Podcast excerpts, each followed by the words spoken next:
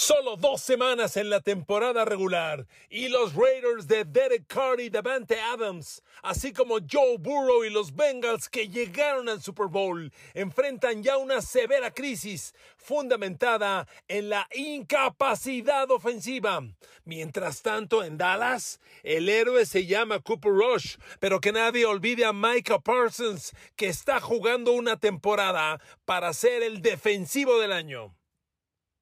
Queridos amigos, bienvenidos a mi podcast. Un abrazo y gracias infinitas por el favor de su escucha el día de hoy aquí en las redes sociales, sea YouTube, Spotify, Apple, Google, Amazon o cualquiera la plataforma donde me hacen el favor de escucharme.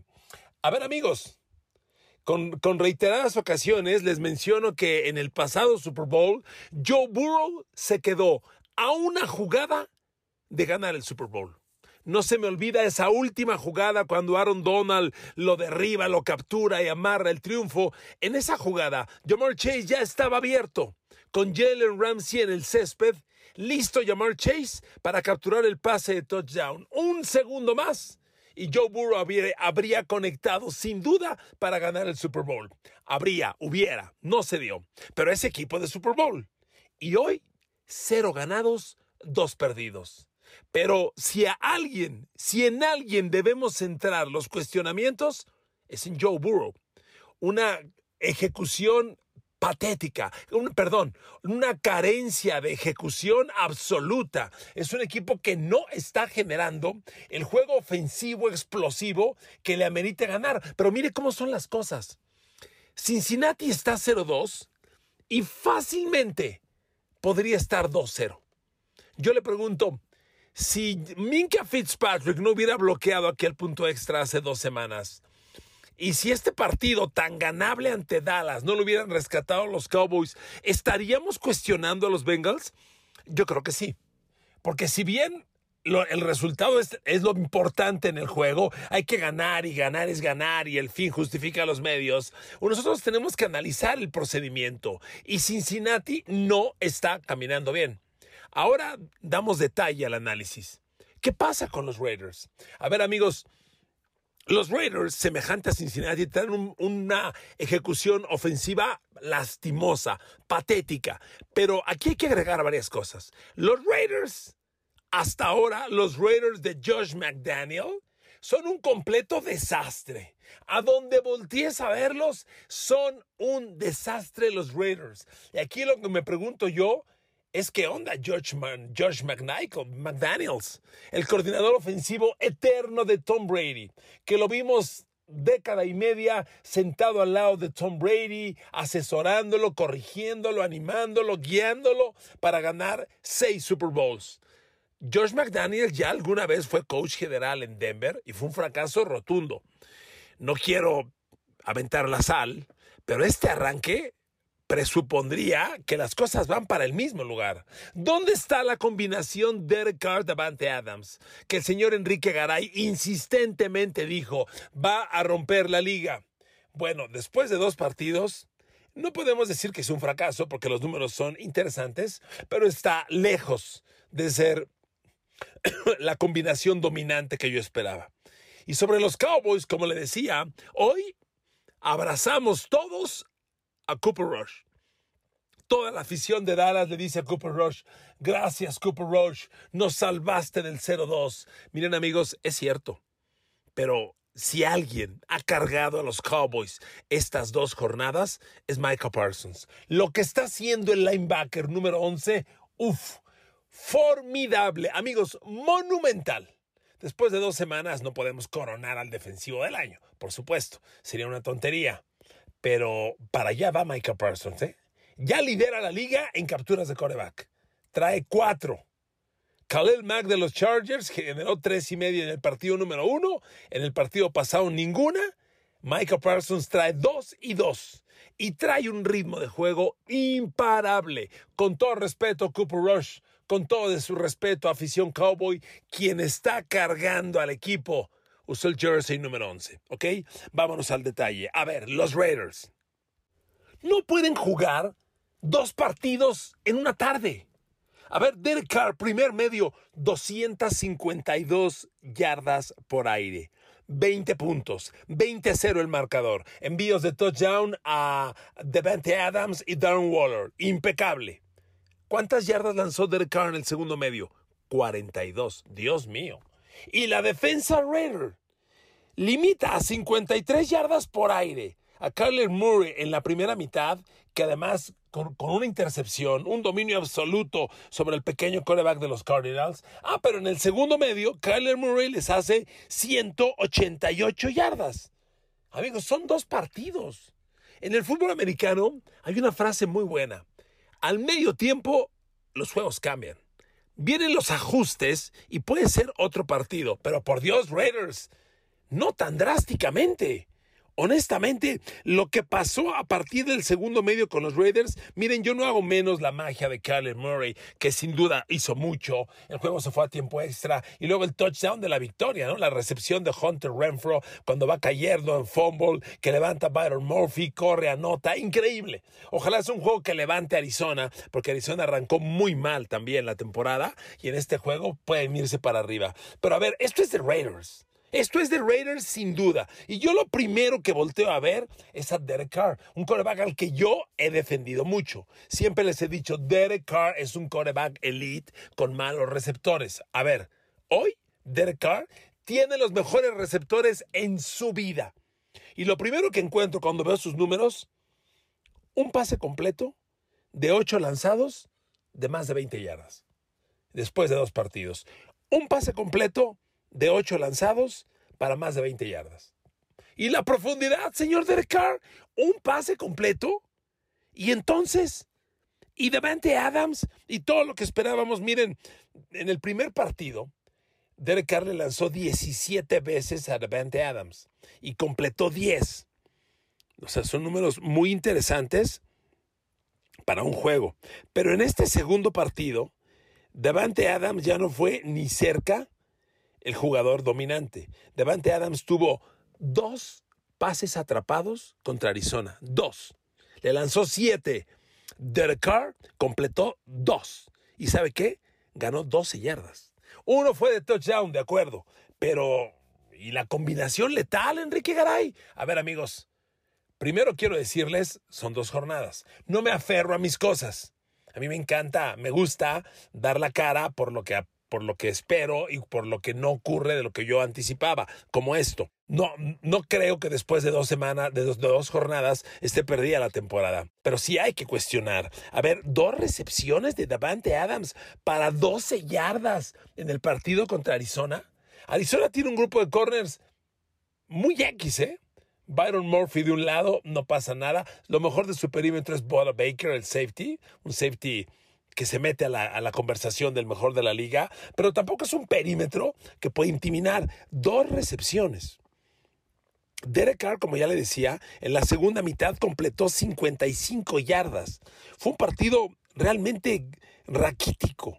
La, la, jugada, la jugada más larga que generaron los Raiders en el partido por aire fue de 23 yardas en una ocasión. Y, y no fue ni con mucho del receptor abierto. Fue Amir Abdullah, su corredor, en un pantalla. Amigos, no hay explosividad de los Raiders. Ahora, encontremos razones. Ya, ya, conocemos el problema. ¿Cuáles son las razones? Miren, me encantaría estar en el campo de entrenamiento de los Raiders, platicar con Josh McDaniels, conocer un poco más. La lectura a lo lejos que doy yo primero, a ver amigos, es un proyecto nuevo. Es un coach nuevo, sistema nuevo, se los he comentado varias veces y, que no suene esto a justificación, estoy buscando razones. Cuando llega un coordinador, un coach nuevo, con coordinadores nuevos o cuando cambia un coordinador ofensivo, todo cambia, la terminología es distinta, lo que era rojo ahora es azul, lo que es derecha ahora es izquierda, lo que era arriba ahora es abajo, eh, eh, todo cambia y es como aprenderte un lenguaje nuevo. Es complicado. Y lo más difícil para esto, pues es encontrar ritmo. Y los Raiders claramente no tienen ritmo. El primer partido contra Chargers fue muy respetable, muy interesante. Y después del medio tiempo contra Arizona, cuando yo vi el 20-0, yo dije, este equipo ya detonó, ¿eh? Ahí van los Raiders, a ver quién carajo los para. Y de pronto todo cambia. Tenemos que ir también a abrir el tema de cocheo. A ver, George McDaniels, no te pueden sacar un juego así, maestro. Porque por más que Josh McDaniel sea un coach debutante, no es un niño nuevo en la liga. Yo aquí voy mucho al cocheo, mucho al cocheo del señor McDaniels al mando de los Raiders. Pero los números preocupan, no hay duda. Pero como se lo decía al comienzo, los Raiders son un completo desastre. Porque cuando analizas también la defensa, a ver amigos, encuentras cosas muy, muy pobres. A ver, em, analicemos la defensa de los Raiders. Bien rápido, ¿eh? Y bien fácil. En dos partidos te han metido 53 puntos, ¿ok? Que no creo que sea para presumir. Pero eso no es todo. La defensa Raiders ha comido 53 puntos en dos juegos, no tiene una sola intercepción en dos juegos y tiene una captura de coreback en dos juegos. Y la pareja Max Crosby Chandler Jones, entonces, pues no está funcionando. Y las cosas no pintan bien, amigos. Si se dan cuenta, ese equipo no está listo, claramente. Ahora, no ha fracasado la temporada después de dos partidos. En ningún caso, por ínfimo que sea el porcentaje de equipos que arrancando 0-2 llegan a playoff, yo a ningún equipo con 0-2 lo considero perdido. Mucho menos cuando tienes a Derek Carr, Darren Waller, Devante Adams, Max Crosby, Chandler Jones. A ver, ahí están las armas. Hay que encontrar el ritmo. Los Raiders tienen todavía una expectativa de crecimiento pues, muy interesante porque el calendario de juegos pues no hay, cosas fáciles en la NFL, pero no está tan complicado. Miren, van a Tennessee, después de ver a Tennessee con Buffalo el lunes, Dios mío, es muy ganable el juego contra Tennessee, aunque los Titans también van a estar en situación crítica. Después reciben a Denver, duelo divisional, nunca fácil. Ahí viene Russell Wilson, aunque Russell Wilson abrió la carpeta de los cuestionamientos con su pobre actuación el domingo pasado. Después van a Kansas City, que Dios te bendiga contra Patrick Mahomes, aunque los Raiders de la división son el equipo que mejor le juega a Patrick Mahomes. Ahí se los dejo. Después Houston, que está sorprendiendo. Luego van a Nueva Orleans, van a Jacksonville, van, reciben a Colts. O sea, si se da cuenta, son rivales, pues, y reitero, no hay nada fácil, pero tampoco, tampoco es el rol de juegos inmediato tan crítico. O sea, si tuvieras Buffalo, eh, tienes a Kansas, pero si tuvieras Buffalo, Tampa Bay, eh, Kansas City consecutivos, vaya, eh, se puede competir. Lo, que, lo más importante es que este equipo empiece a tomar ritmo y que la ofensiva empiece a generar, generar la explosividad anticipada. Por hoy son válidos todos los cuestionamientos. El equipo es un desastre total, Josh McDaniel. Yo no salvo a nadie, a nadie. Después del juego que de, de Davante Adams y Derek el domingo pasado, no se salva nadie. Y la línea ofensiva, que era lo, lo tan crítico que preocupaba tanto, pues no, no ha sido tan, tan, tan desafortunada, pero también hay que decirlo, los Raiders igualmente están careciendo de juego terrestre, no corren el balón. Y si no corres el balón, amigos, contra los Chargers corrieron 64 yardas y contra los Cardinals corrieron 80 yardas. En dos partidos traen 140 yardas por tierra. ¿Se da cuenta? Son un desastre total estos Raiders. Hay espacio para mejorar, démosles tiempo, ¿ok? Cincinnati. Híjole, yo estoy sorprendido con la desincronización que trae Joe Burrow. Pero amigos, aquí hay un fundamento bien claro. Sí, sí, sí, estoy seguro que ya están pensando en él. No se puede operar con una línea ofensiva tan profundamente incapaz. Lo que pasa en la línea ofensiva de Cincinnati realmente es escandaloso. Pero miren amigos, abrimos la temporada y yo le decía, hey, Cincinnati trae tres linieros ofensivos nuevos. Ted Carras, Ali Marpet y Lyle Collins. Eso está bien. Son jugadores además de un nivel respetable, son confiables. ¿Qué pasa? Amigos, la línea ofensiva requiere una confiabilidad, una comunicación casi a ciegas y eso te lo ganas con el tiempo. No sé si usted recuerde, el año pasado, entre octubre y noviembre, Patrick Mahomes traía unas broncas con su línea ofensiva porque era una línea ofensiva de cuatro nuevos integrantes. Le costó mucho trabajo a Kansas y a Mahomes encontrar ritmo. Hoy es una fortaleza el equipo, esa línea. Los Raiders, perdón, los Bengals traen tres nuevos elementos. Yo quiero pensar que van a funcionar y este equipo va a caminar, pero hay un área que sí claramente no funciona y es el tackle izquierdo. A ver, los Bengals de los cinco titulares del año pasado, el único al que le confiaron fue el tackle izquierdo. Y conste, el tackle izquierdo, que es Jonah Williams, tuvo un año bastante malo. ¿Por qué confían en él? Porque fue primera de draft altísimo, fue top 10 hace cinco años. Hace cuatro años, perdón.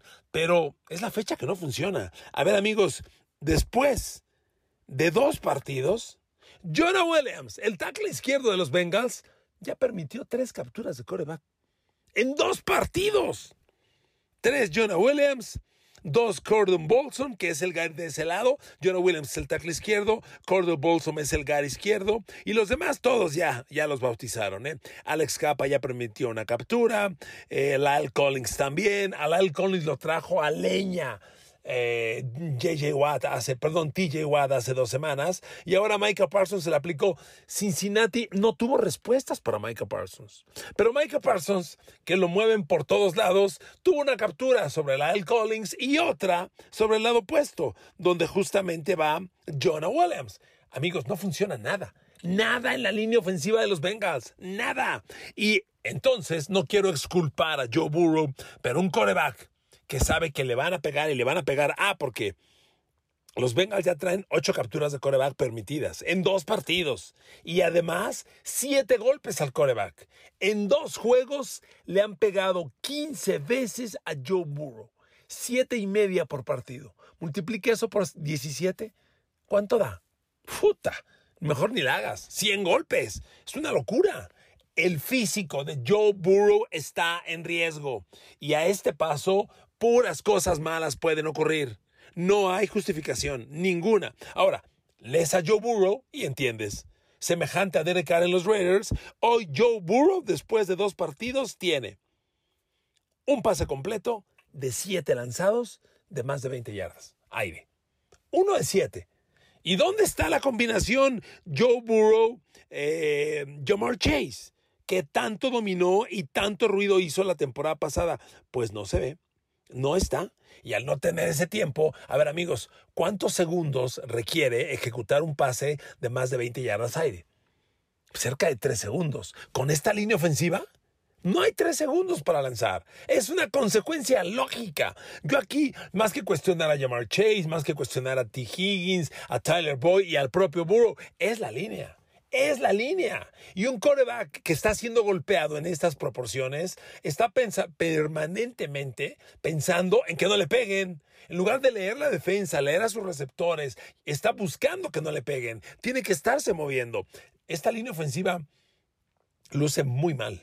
Luce peor que el año pasado. Peor, porque el año pasado tuvo 72 capturas, incluido el Super Bowl. Hoy lleva 8 en dos partidos. 4 por partido en capturas. Cuatro por partido. Eso por 17 son casi 90. Es una locura. Una locura, ¿no? Y espéreme, no van a ocurrir 90 capturas sobre por Joe Burrow. A las 20, a las 30 lo lesionan y se acabó la historia, como pasó hace dos temporadas por la misma línea ofensiva mala. Aquí a quien hay que voltear a ver es al gerente general y al coach y decirle, ¿qué onda? O sea, este problema lo conoces desde enero pasado. Estamos en septiembre y tienes ocho capturas de coreback. Terrible, amigos, terrible. Ahora, mismo tema con los Raiders. No se ha acabado la temporada. Por eso le decía, a ver, si Minka Fitzpatrick no hubiera bloqueado ese punto extra y Brett Maher de los Cowboys no hubiera metido el gol de campo pasado, pues Cincinnati podría estar 2-0. ¿Estaríamos cuestionándolos? Con los, y prácticamente serían los mismos números de capturas de coreback y todo los estaremos cuestionando 2-0, amigos, para que vean los detalles tan finos, tan minúsculos que marcan ganar o perder. Con estos números, los, los Bengals no van a ningún lado. Y ojo, en esa división, los Bengals tienen unos monstruos de defensivos. Pronto va a llegar Cleveland y el pass rush de Cleveland, Dios mío, usted sabe bien, Cleveland trae un ala defensivo exactamente aquel que, que, promete para defensivo del año. Y, la liga está plena en esto. Vienen muy bueno. La próxima semana Cincinnati va a los Jets. Un juego que uno diría, bueno, pues se puede ganar, pues se puede ganar y se puede perder, ¿eh? Como están jugando los Bengals, se puede perder. Los Jets traen un front seven defensivo bien interesante, bien interesante. Entonces, amigos, Cincinnati tiene, igual que Raiders, que dedicarse a ejecutar. Ejecuta, ejecuta. La mala comunicación provoca las capturas. La, NFL es una liga que juega mucho a confundirte. Te enseñan una cosa y cuando sale el balón cambian a otra. No está fácil, el reto es muy grande. Y sobre los Cowboys, a ver amigos, yo reconozco a Cooper Rush. A ver, el año pasado lo lesionan a Dak Prescott en el juego con los Pats. Viene Cooper Rush, recuerdo muy bien, visitando a Minnesota y lanza 325 yardas, dos touchdowns, una intercepción y ganan. Ahora lesionan de nuevo a Dak Prescott, entra contra los Bengals y vuelve a ganar el partido y vuelve a jugar, pero verdaderamente como un héroe Cooper Rush. Esta vez un envío de touchdown, cero intercepciones, 235 yardas. Sin duda, ¿eh? O sea, Dallas tiene confianza en Cooper Rush y Cooper Rush está ganando ser el coreback suplente toda la vida que Dak Prescott dure.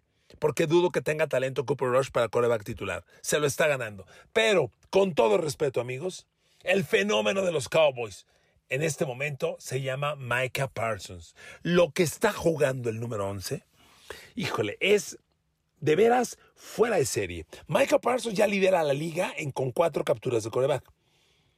Como le decía al principio, eh, el, nuevo linebacker exterior de los Chargers, Khalil Mack, es segundo con tres y media y Miles Garrett de Cleveland ya tiene tres. Micah Parsons tiene cuatro, pero amigos, no son las cuatro capturas. Tiene cuatro capturas, cuatro golpes al coreback, cinco apresuramientos, ya tiene 13 presiones a los corebacks. 13 presiones en dos juegos. Multiplique eso por 17 son más de 100. Lo que tuvo Aaron Donald el año pasado, lo que tuvo Max Crosby el año pasado. Michael Parsons está jugando para defensivo del año. Lo que le estamos viendo a este chavo es fuera de serie. De verdad, fuera de serie. El año pasado que lo comparaban con Lawrence Taylor, yo dije, bueno, que compare con Lawrence Taylor el que no lo vio. A ver, amigos, al nivel que está jugando, híjole, esa comparación no tarda en revivir y en polemizarse. ¿Qué jugador traen los Cowboys en Micah Parsons? Y vamos a ver si le alcanza para liderar al equipo en lo que viene, porque Dallas seguirá sufriendo sin Dak Prescott un buen rato, pero por lo pronto, híjole. Ahora, amigos, concluyo con esto. Dallas, buen triunfo, pero apenitas, ¿eh? Apenitas. Fue un juego de un cabello. O sea, entró, no entró, mínimo, uff, apenas. Qué bueno, ganar es ganar y bienvenido. Pero ojo, están muy complicadas las cosas. Van en Monday Night contra los Giants, que más que ser un super equipo, sí están ejecutando. Y cuando la cabecita dice que sí, cuidado. Y los Giants están ganando, como no se las creía nadie, vienen invictos. Y yo quiero ver a Dallas pegándole a ese eterno rival divisional que los conoce muy bien. Va a ser un juego bien bravo. ¿Ok? Amigos, gracias por su atención. Les mando besos y abrazos. Los quiero mucho y las quiero mucho. Que Dios los bendiga. Nos escuchamos el día de mañana.